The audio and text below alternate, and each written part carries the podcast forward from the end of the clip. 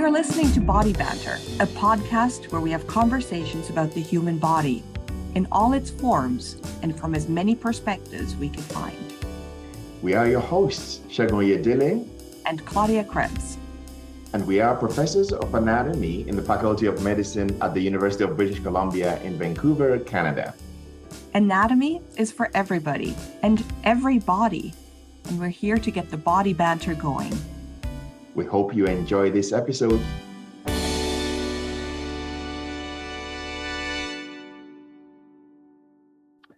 Welcome to Body Banter. Uh, my name is Segun Oyedele, and I'm calling you and speaking to you today from Kelowna, which is in the traditional unceded and ancestral territories of the Syilx Okanagan Nation.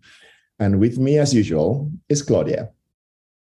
Hi, everyone. My name is Claudia Krebs, and I'm joining you from the ancestral, traditional, unceded, and occupied territory of the Tsleil-Waututh, Squamish, and Musqueam nations, also known as Vancouver. Um, we are so thrilled to have two guests on the podcast today. And I'm a little bit starstruck, I have to say. Uh, we have renowned um, British Canadian author Tessa McWatt here and her nephew, Sean McWatt, who's an anatomist at Western University. Welcome to both of you. Tessa, if you want to introduce yourself. Thank you so much, Segun and Claudia. It's a really a privilege to be here. I'm Tessa McWatt, and I'm um, an author, and I'm also a professor of creative writing at the University of East Anglia, and I'm talking to you from London in the UK. Welcome, and Sean. Hi, Segun and Claudia again. Thank you very much. And this is this is really exciting to be on this podcast with my aunt, especially. Uh, it's it's been a while. We've been talking about these uh, themes, and I'm excited to share with both of you.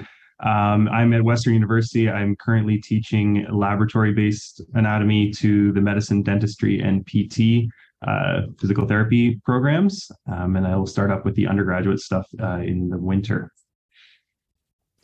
Thank you so much, uh, Sean and Tessa. It's a real honor to have you both. And, and I'll start with you, Tessa. Um, and like Claudia, I am incredibly star starstruck because um, I, I, I really um, have been reading your book, um, Shame on Me, uh, the anatomy and anatomy of race and belonging, and um, and I really um, I'm deeply appreciative of the strategy uh, uh, that you chose to adopt in the book by, like you know, like the name says, an anatomy of race. But it, you literally actually then go and itemize different parts of our anatomy. You know, the skin, the ass. There, can I say that? oh yeah, you just did, and it's good. right? You know, and and and nose and so on and so forth. And so my question is, um, can you just give us like a, a, a brief introduction to that book and what sure.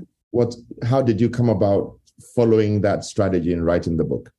Sure. Yeah. Thank you. Well, um, I started to think about, I think I've been thinking about race in this way since I was very, very young because of my mixed race and my very sort of um, complex mixed race background. I've been trying to understand in the world of black and white how I fit. And I think what happened in, in 2016 was um, here in the UK, Brexit happened. In the US, Trump happened. And I think that for me polarized the the black white question to such an extent that I had to bring my position forward. I had to bring sort of who I was into the into the spotlight in order to make that a much more subtle argument. Um, and so I, I, always knew, for some reason, I always knew that I was going to think about it or look at it in terms of body parts. Um, and those body parts are the racialized body parts, as you say, you know, the ass, the nose, the hair, the skin, those those body parts that have actively been um, racialized in throughout history. And I think in terms of the experiment, so the, the book is set up in terms of um, a, an experiment. So it's an anatomy and uh, but also an experiment in in anatomy in that Um, it's got a hypothesis, which is around storytelling. It's got um, a, an experiment and then um, findings and, and sorry, analysis and findings. So it's structured that way. And then the body parts form the chapters. And I was really writing back to race science from the 17th century, you know, uh, because it was th- those experiments are the things that, or those I guess yes, they were experiments, but those proclamations in terms of of um, what the human body was um, and what um, people were doing, measuring heads and um, um, you know around around measuring heads, but also the categorization, even back to Linnaeus and the categorization of the African body. Um, those things were the beginning of you know a kind of storytelling around race that I wanted to unpack and I wanted to write against. So um, my my experiment is a storytelling against um, race science. I love this storytelling aspect of it because um, one of the things that I think about a lot is the stories we tell about human bodies um, and how we embody our bodies that stories are being told about. And I find your book is such a personal journey of embodying your body um, and reckoning with the stories that have been told about you without you. Um, mm-hmm. And so you're taking you're taking the pen and you're saying, no, this is my story to write, and I'm going to define my own body. And mm. that was very, very powerful. And I loved the, uh, like Segun, I loved, of course, as an anatomist, the chapters named after parts of the the human body and and you know those racialized parts of the body. Um, so thank you for, oh, yeah. for that. Well, one of the things that became clear to me is because, you know, I think because it's race is a construct, because it's a story, and I talk about that, I wanted to make sure that I wasn't telling any story that was not mine. So that's why it had to become very personal. It had to be very, I had to use my body as the experiment. You know, so I, I couldn't, I couldn't again make something appear objective the way those race scientists did at the time. So it had to become my journey and my the, the dissection dissection of my body. Um, so it ends up being quite personal. Yeah. It is. And you've included your family in the book as well, talking about your ancestors and your living family, including Sean. Um, Sean, you make an appearance in the book as a child um, in the memory of your aunt um, at a some family gathering and celebration. You're playing with Lego, and your aunt asks you, What color are you? And you say blue because you've got all these colorful Lego pieces in front of you. Tell us, do you remember this at all? Um, and yeah, tell us about that. So I, I don't remember it, but it's been a a running uh, theme that's come up in our family. A quote that's that's reemerged on several occasions throughout my life. So I know I I assume I said it. Uh, but yeah, I I don't know. So for me, I I mean, this book it was for me a very transformative book as well because um, as as Tessa said, she she's using this as a way to dissect her own body, but I had not really given it a ton of given these ideas of race and my race and where I fit in it much thought um, until really that book, to be honest, because I you know I grew up in a very um, mixed race household in a way, and my, my mom's Irish, and of course my dad's Guyanese, and um, my cousins and of all different types and shades and everything. It was it was never it was present but never a, an exact topic that I reflected on. Um, but this book, when I read the initial draft of the book, it really forced me to to sort of focus on that and where I fit in it.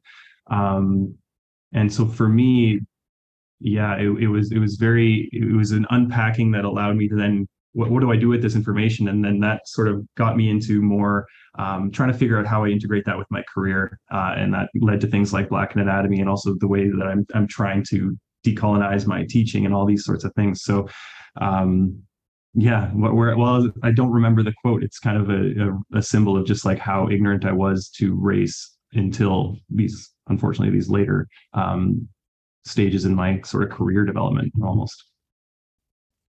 I think can I just jump in? I think it, what's what's really interesting about that when Sean said that he when I asked him what what um, color he was because we were talking about race at the Thanksgiving table, I think, and those conversations are all always really lively and heated in some ways, and um, and I think my, uh, him saying blue to me was so resonant or so important because it it made me think that um, you know it made me it made it clear about how much it's a thing that's taught you know how much race is a thing that's passed along through people through power. And for him not to have thought about it was quite refreshing you know that he hadn't been racialized in our family that way um, and that he was allowed to be blue. I thought that that was quite beautiful. That is so so fascinating. And and thank you sean and again tessa for for bringing that up and uh, maybe to move the conversation along you know I, I find that it's like um, kaleidoscope. It's like so so many themes that one could pursue, but the one that comes following up from what you said, Tessa, is that aspect of race being a construct that is taught. Because I remember, like uh, we was talking just before we started recording for the podcast, how I uh, was born in Nigeria and lived my whole well for my whole almost my entire life as an uh, in Nigeria before moving to South Africa, and and because South Africa is a completely different environment, you know, race wise, um, just because of the history of apartheid. And I remember my friend and I were discussing one day, and he said, You know, I never realized that I was Black until I came to South Africa. and that really yeah. was so profound to me. I said, It's true that I. You, I, it did not occur to me that the skin color race was not a thing until exactly. it was really front and center in, in, in, your face. And and I'm and I'm wondering how you react to that. Do you have some thoughts about that? Maybe to develop that aspect that race is something that people tell you you are, not what yes. you tell yourself. Yes, absolutely. And I think there's a um, the Nigerian author Chimamanda um, Adichie Ngozi um, says that when she felt she understood that she was black when she moved to the states, um, and so, you know, absolutely, it's something that people, that someone tells you. Um, and it could be that someone in your family tells you, and it could be somewhere, you know, about, you know, the pride of of of um, a kind of ethnicity and a racial identification that a family sort of has to build against the the, the white uh, supremacy of the outside world. So that so, but I do think it is something that children don't naturally see, don't naturally engage in, and and i think that it is a thing that comes with power and that the the identifier the namer and this is why it's really interesting um, to think about anatomy i think in this in this case in terms of what people can name and label uh, um, also offers a certain amount of of power. And so i think uh, that's the other thing i was kind of writing against. And and you know race i always it, there's a line in the book that race is um is like six o'clock. You know it's it's um it's something that is not real. It's something we agree on as a construct. It's something that you know is not real in you know time isn't our clock isn't real time isn't real. But we all agree that we have to be um, you know home at six o'clock or be at work at nine o'clock or whatever it is. So we so it's real and not real. It has consequences. And i think that's why i like the idea that it's it's like six o'clock because it, you know there are consequences in missing your train and there are consequences into in being labeled or in be or in being um, a black young black man in the street in in America, um, you know, tried or, or trying to drive a car, you know, so so there so there are real things attached, even though so it's not enough to say that race is a construct because that makes it a little bit dismissible, um, and but but we can't at this point. We haven't yet agreed that um, it's that it's not real. Yeah, thanks, Tessa. I, I sadly agree. Right, like it's stories that we tell, and it's um, from our own experience um, in in my team in the Hive. Um, during the summer of 2020, we were faced with um, it was maybe the toughest summer that I think most of us have faced from sort of a geopolitical situation where we're in the middle of a pandemic. Um, the murder of George Floyd highlighted the racism that we live in. I had people in my team being attacked for being Asian um, in this city here um, because there was this myth that they had brought the virus here. And um, I remember really having a very a series of very vulnerable team meetings um, with students. Most of my team is students, where people were very upset and crying. And we were trying to figure out what does this mean? Here we are, a big team, trying to create anatomy resources, one to address teaching in a global pandemic, um, and to create resources for the world to, to learn with. And we looked at our Zoom call and we had one white male, uh, one white male student. Everybody else didn't fit that categorization, if you want. And we looked at what we were drawing, and it was predominantly white males um, that's what we were creating. And it was, I still remember this gut wrenching feeling that I had as I looked into my team and I said, we're not even drawing ourselves. Um, we're so stuck in this story that anatomy is the white CrossFit guy. Um, that we're not drawing women, we're not drawing uh, queer folks, we're not do- uh, drawing racialized folks, we're we're sticking to the predominant story. And that was um, was hugely upsetting and it, it led us to really change everything. Um, so it was a huge catalyst. Sean, for you, you were one of the founders of Black in Anatomy, and I know that you and Melissa also lived through that moment in 2020 of of reckoning, and you took action. And um, tell us more about that journey and your, you know what that means for you personally. Um and yeah go for it. Thanks. That, that was a very powerful story of kind of like that that transition of covid. And i think a lot of us went through that um, especially using digital resources and things like that that are you know they take an immense amount of work to create and unfortunately they are created with that white male standard and that's kind of what we're stuck with until you know they continue to be created. So i thank you for like acknowledging that and then with your power at the hive and things like this that you can do to contribute to that um, those resources i think the future looks good for that. Um, but back to sort of your question um, yeah the black anatomy i guess essentially started as a tweet from um, melissa. I didn't know it was melissa but a, a black anatomy account behind uh, a twitter profile.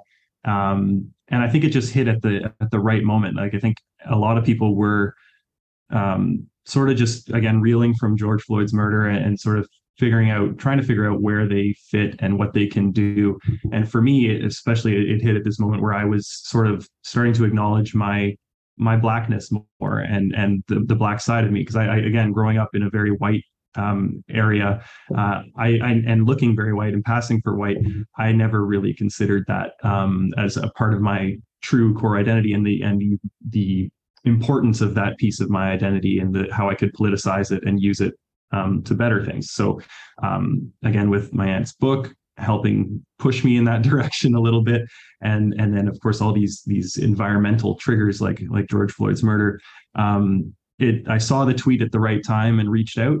Um, expecting there to be a lot of people, but it was just me, Melissa Carroll, Allison Nesbitt, and Kristen McPike.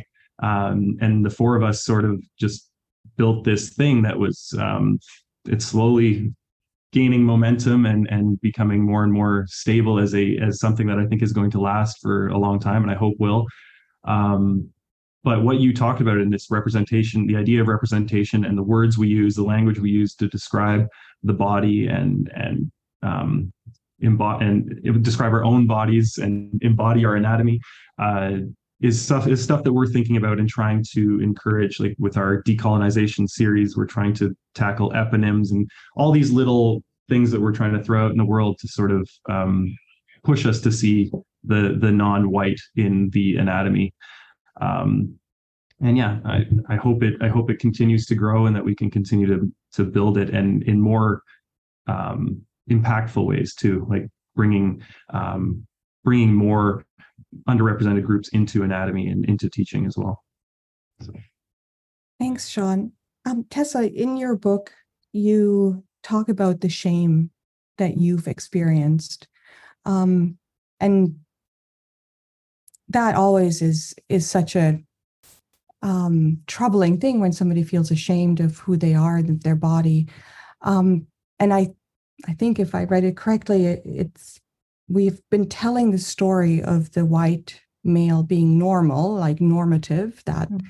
everybody who doesn't conform with conform with that is going to be different and um, should aspire to to whiteness and maleness, quite frankly. Um, and so the shame that we all feel um, navigating spaces where the story is still a white male story. Um, I don't know if you want to elaborate on that.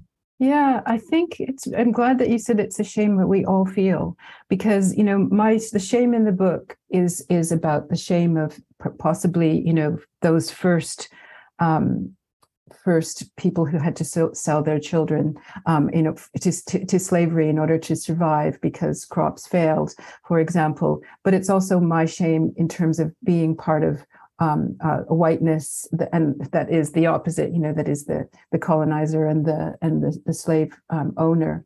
But i think you know if i think about um, about what how we still exist in this mode of you know white supremacy and in the on, on the plantation one of the important metaphors for me is the plantation in the book. And because that's what i'm a product of you know i am a product of all the people that were brought either through enslavement or through indenture um, or as owners to to um, extract resources from um, a particular um, area and we are still functioning under that kind of structural inequality. And it's that shame I actually feel more strongly than ever these days. And I think that's the shame we all share and should share.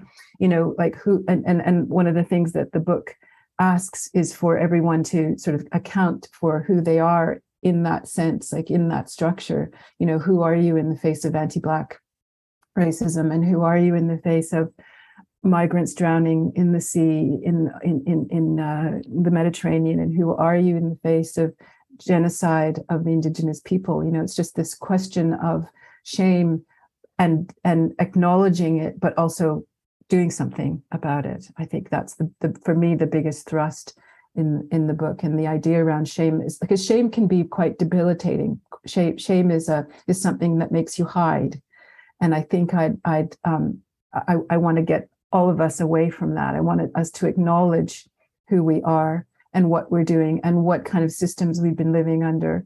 Um, and in, in order to overthrow those systems and just like you were doing you know in terms of anatomy and because those are those are structural and systemic t- problems that you know slowly from the inside i think it's really great in terms of what you and sean and, and the others are all doing Thank you so much, Tessa. And um, yeah, I, I, like that aspect of your book in that it's it's almost like a call to action, to individual action, um, and to people to um, to own their own stories and to own their own legacies and their own roles, maybe in perhaps perpetuating what uh what's what's been but then commit to making a difference now. Um and you know um i want to read this section where you were talking about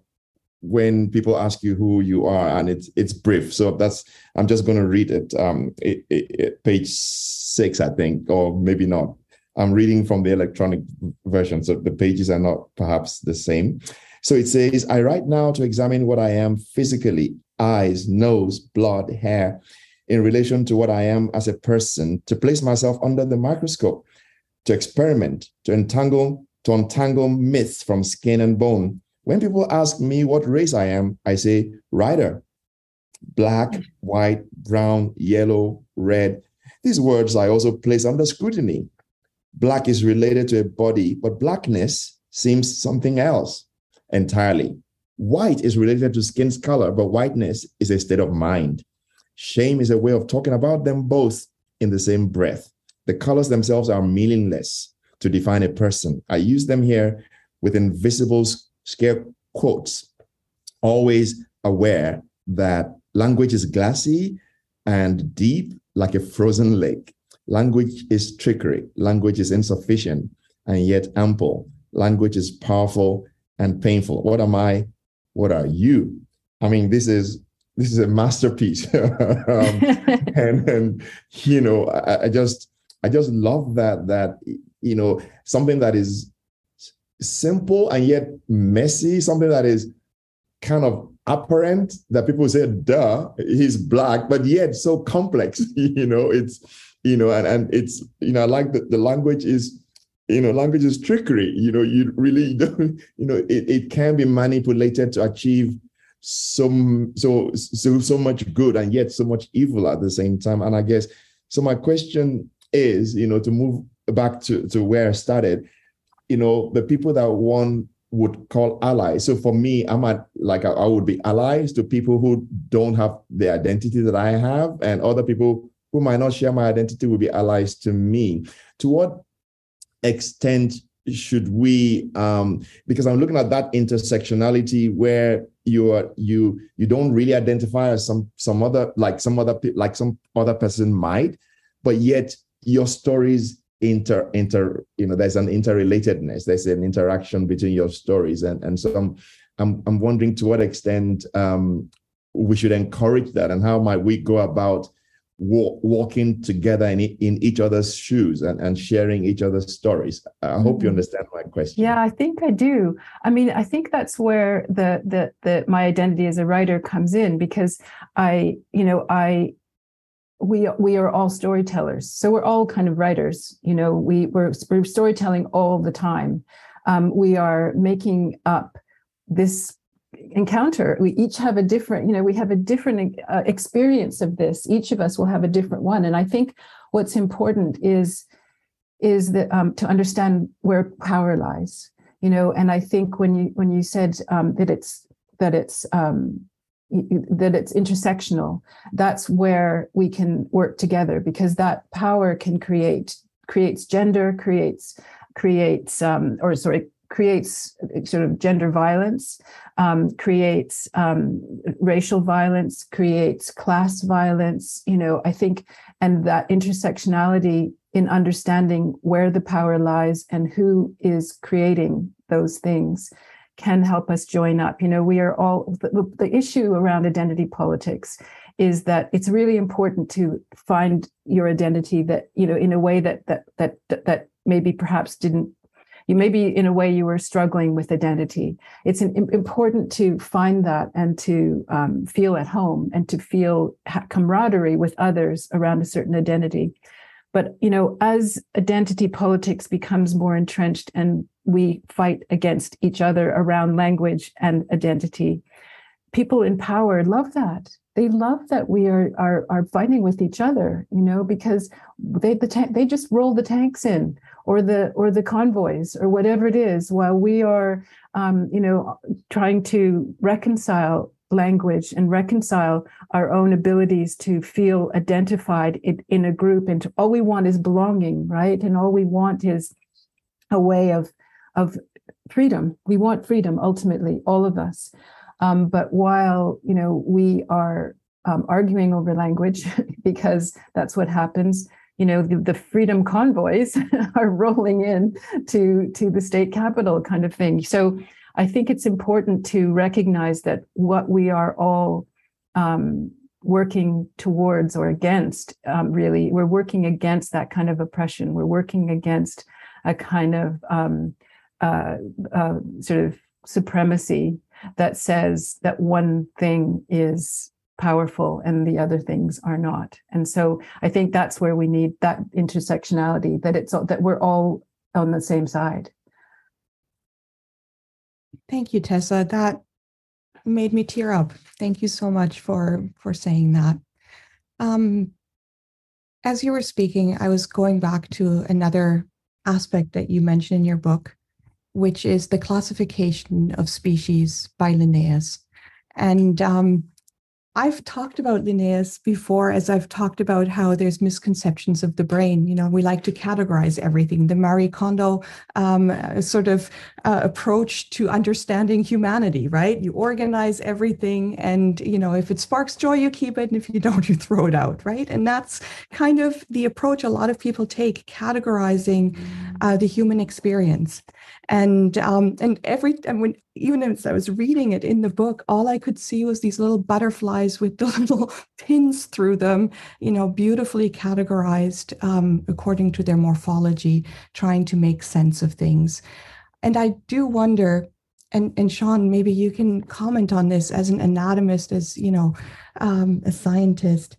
This is very much what we're brought up in as scientists, right? To categorize, to describe by morphology, to divide. Um, so, our understanding of the natural world, our understanding of the body is through division. Anatomist, the word itself means to cut apart.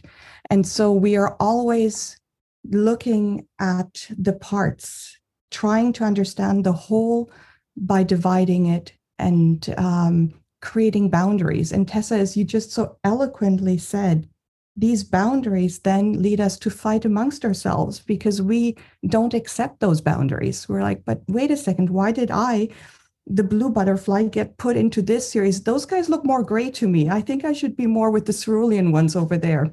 Um, anyway, Sean, maybe you can comment on that what this means in your sort of for your training as a scientist your work as an anatomist and your identity wow that's a lot it's a big question but yeah I think it comes back to that storytelling as well. And um, one of the one of the examples I can think of, just uh, recent example, is something we talked about during Black in Anatomy Week on our Saturday paint night. We all got together. I guess it was not a night; it was noon, but um, we painted a kidney.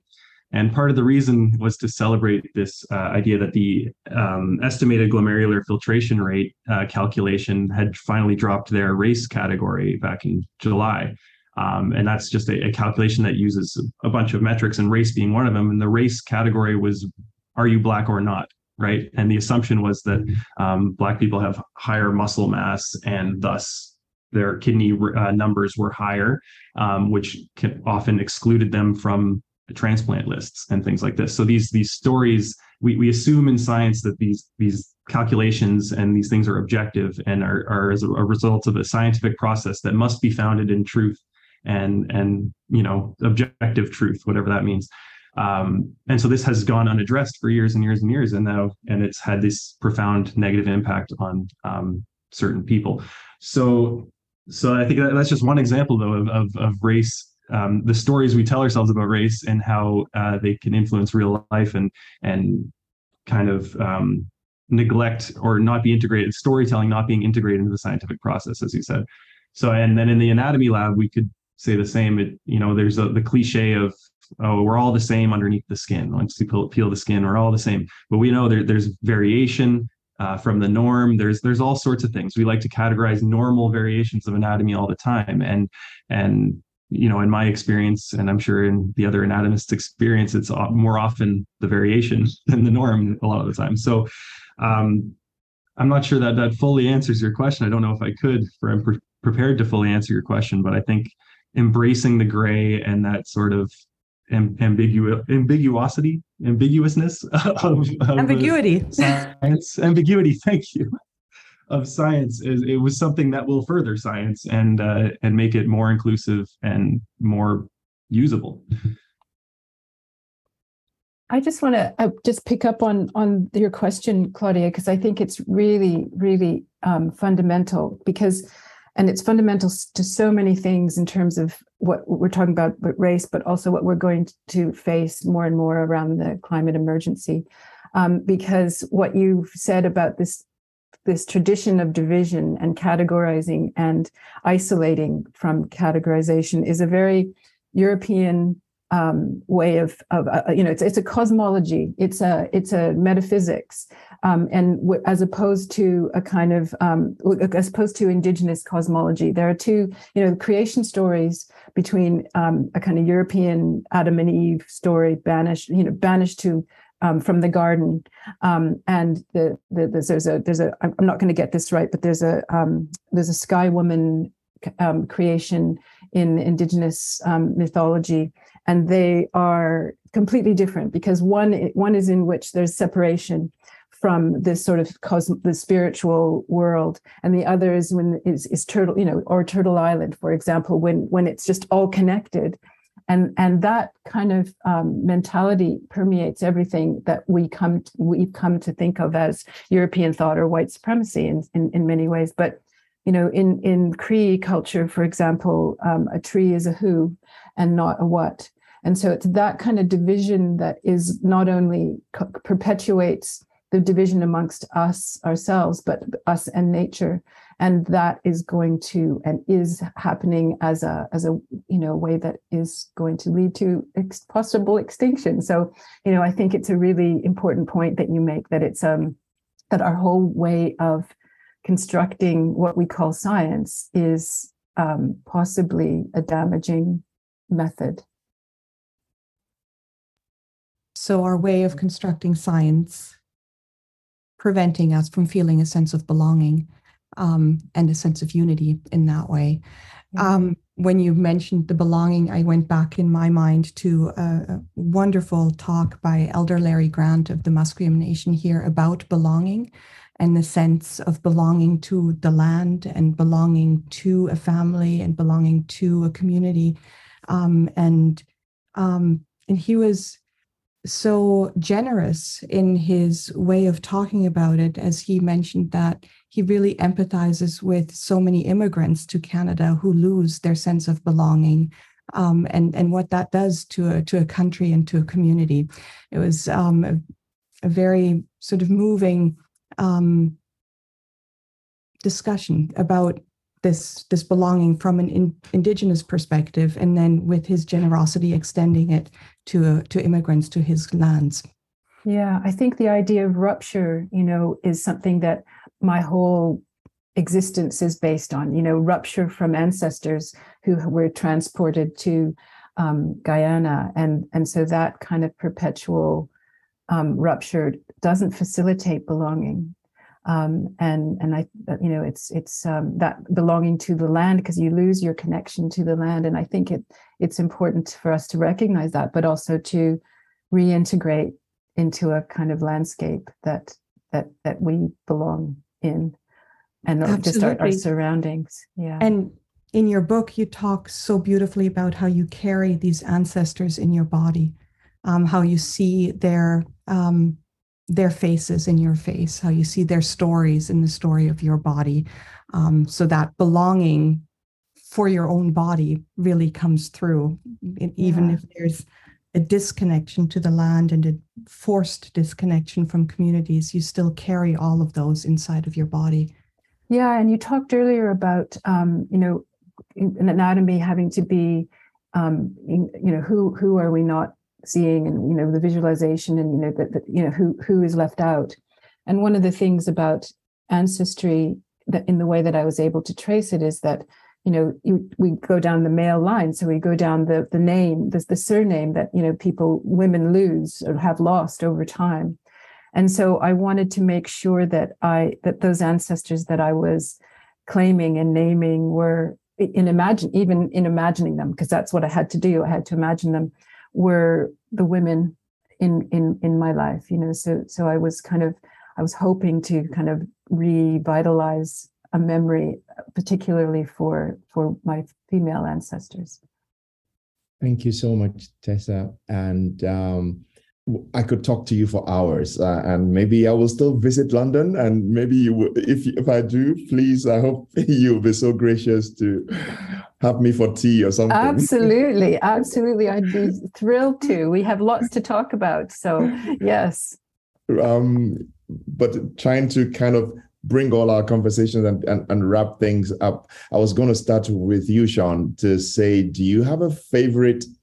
Body part as an anatomist and and also in the light of uh, uh, all that we've been discussing do you have a favorite uh, body part?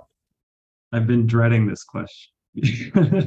Um, i've thought about it a lot. I honestly as an anatomist i feel like i can't i can't pick a favorite nor a least favorite um, because i can find things i love and hate about every every structure. So um, No, I don't. I don't know. I I can't think of one. I tried to think of like what do I hate dissecting.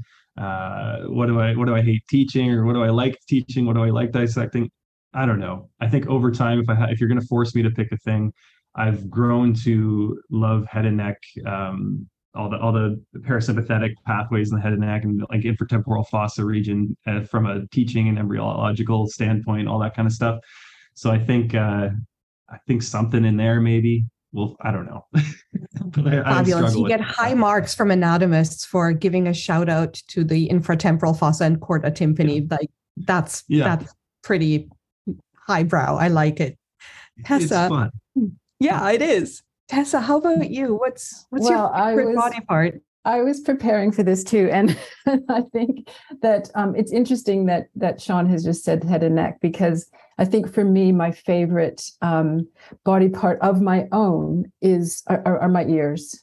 Um, in other words, I think that they're important um, not them physically, but their function. In other words, for me, it's I, I, I experience the world orally in such a profound way that I would be quite devastated if I were were to lose, you know, that function. And so, I love how the I love music. I love how the world comes to me orally more than visually. I think so. Um, so I think I'll have to say that. And you want my my my least favorite. yes. uh, I yes. did my research. I did my research, and I can say that the erector pili muscle is my least favorite, only because I I I think I've, I've learned that it's un, you know evolutionary evolutionarily unnecessary that we don't need to have goosebumps anymore, and I don't like goosebumps. I don't like being cold or I don't like being whatever else they they come from, maybe embarrassed or or um, whatever that is that reaction is. So that's what I think. that is so fascinating, and um, when you think about it, it's it's true. As as as someone who um, migrated to Canada from Africa, that was one of the things I discovered very quickly. Goosebumps. goosebumps because it was I always felt cold. yeah. Yeah. And so my goosebumps are something I, I live with all the time. But, uh, that's maybe I, you're right. That's that's one of the least favorite things that happens to me here. um, but besides so, the cold for goosebumps, they I've often been moved to goosebumps, and it's been very transformative moments, very touching moments.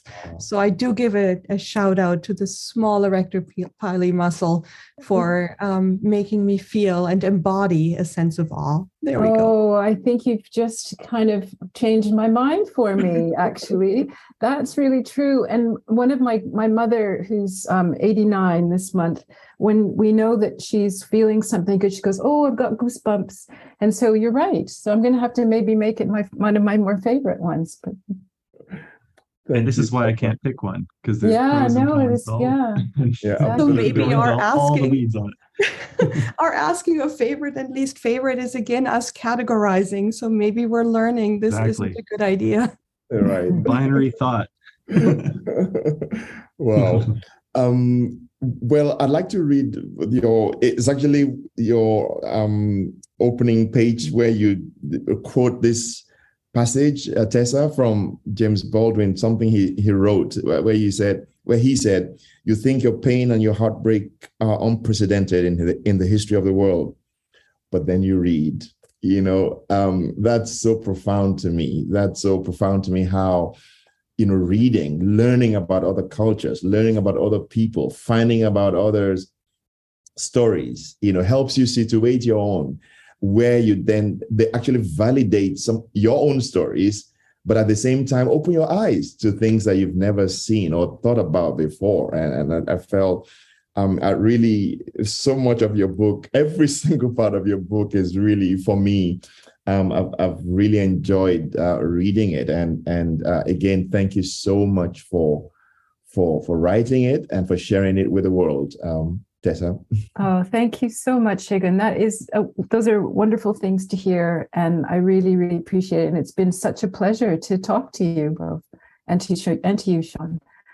Thank you both for joining us. Um, what a what a wonderful conversation. We'll put a link to the book into the description of the podcast so everybody can get their hands on it. I highly recommend we all read it to understand better what our bodies mean and what embodying a racialized body means. Thank you, Tessa. Thank you, Sean. Um, I look forward to future conversations. All the best to you. Thank you so much. Thank you. Thank you very much. Thank you for listening to another episode of Body Banter. We are Claudia and Segun. And we look forward to having you join us for more conversations about the human body next time.